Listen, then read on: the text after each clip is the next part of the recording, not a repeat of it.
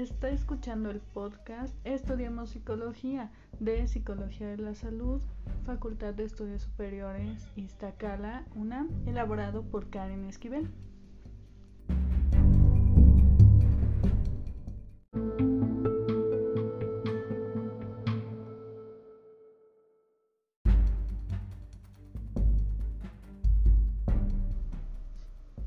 Saludos. En esta transmisión vamos a hablar acerca de las causas que generan la depresión infantil y adolescente. No son necesariamente las mismas que a los adultos, así que vamos allá.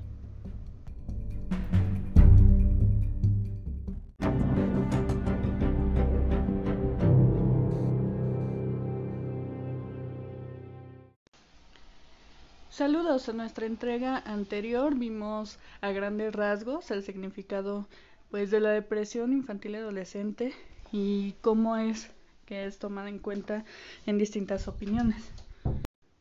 En esta ocasión nos ocuparán las causas que la generan. Un ejemplo, en 1975, Akisgal y McKinney desglosan la depresión en cinco modelos explicativos, psicoanalítica, conductual, sociológica, existencial y biológica. Una enfermedad depresiva como resultado de la interacción de algunos factores como la vulnerabilidad genética, acontecimientos del desarrollo, acontecimientos psicosociales, estresantes fisiológicos y rasgos de la personalidad. También hay modelos explicativos conductuales. Un ejemplo de esto es el de Fester, Lewinson, Beck y Seligman. El de Fester Dice que la depresión es entendida como cuadro de debilitamiento o inhibición generalizada del comportamiento, consecuencia de una pérdida reiterada o disminución del refuerzo desde el entorno social. La conducta pierde su valor instrumental, el volumen del comportamiento se reduce a su vez, reduciendo la posibilidad de obtener el refuerzo. Según este pensamiento, las causas son los eventos que alteran la posibilidad de acceder a las vías de obtención del refuerzo, accidentes, enfermedades, muerte de alguien significativo. El sujeto se niega la posibilidad de acceder a las fuentes habituales de obtención del refuerzo o algunas otras. La reducción del refuerzo conlleva debilitamiento, extinción de conductas que estaba manteniendo dando mayor pasividad y menor emisión de conductas reforzantes y reformables. A su vez, Lewinson amplía la teoría de Fester, enfatiza la importancia de los déficits de las habilidades interpersonales en la producción de cuadros depresivos. Describe las dificultades del individuo para la obtención del refuerzo perdido como causa central en el mantenimiento de la depresión. ¿Qué puede conducir a un bajo nivel de reforzamiento, según Lewinson, sería la ineficacia del propio reforzador, la escasez de acontecimientos reforzantes, falta de conductas sociales para alcanzar los reforzadores, los déficits de algunos parámetros de las relaciones sociales caracterizan el cuadro depresivo con tiempo bajo de reacción, menor frecuencia de inicio en la conversación, menor reforzamiento en la respuesta social ajena, que contribuye a provocar indiferencia o rechazo de los demás. Por otro lado, Beck centra la explicación en distorsiones cognitivas e interpretaciones que el sujeto hace, es decir, en una triada cognitiva, la percepción de sí mismo, del entorno y del futuro en términos negativos, hay mediadores internos de la depresión, los esquemas cognitivos y representaciones estables de las experiencias pasadas en términos autoderrotistas. Para Seligman, las personas deprimidas aprendieron que los efectos que siguen a sus conductas son incontrolables. Los acontecimientos no llevan necesariamente a los déficits, son atribuciones causales dadas por el individuo adquiriendo importancia en la presentación de la depresión, determinando intensidad, generalidad y cronicidad de sus déficits de indefensión y posterior autoestima.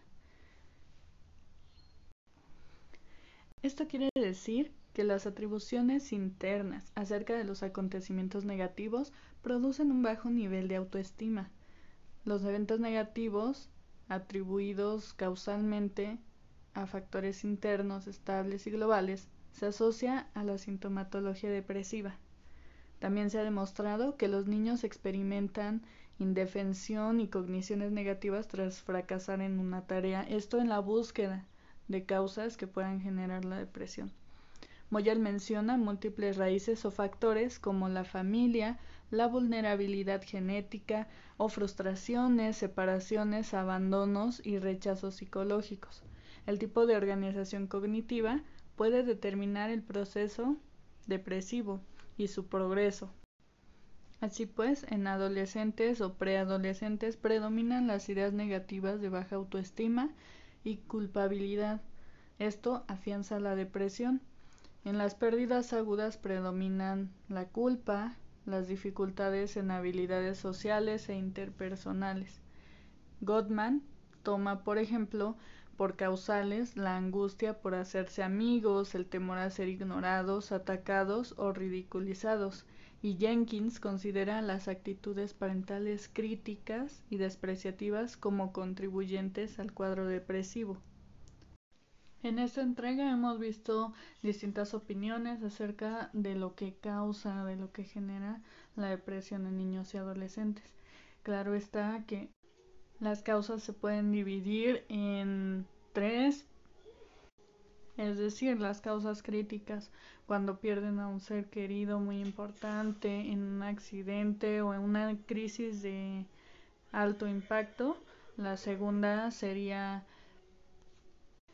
en su ámbito familiar, las expectativas que pueden llegar a tener los familiares y la frustración al no alcanzar esos estándares. Y la tercera parte sería referente a sus relaciones interpersonales, que sería, como lo comentábamos con anterioridad, su preocupación por ser ridiculizados, molestados o por hallarse amigos.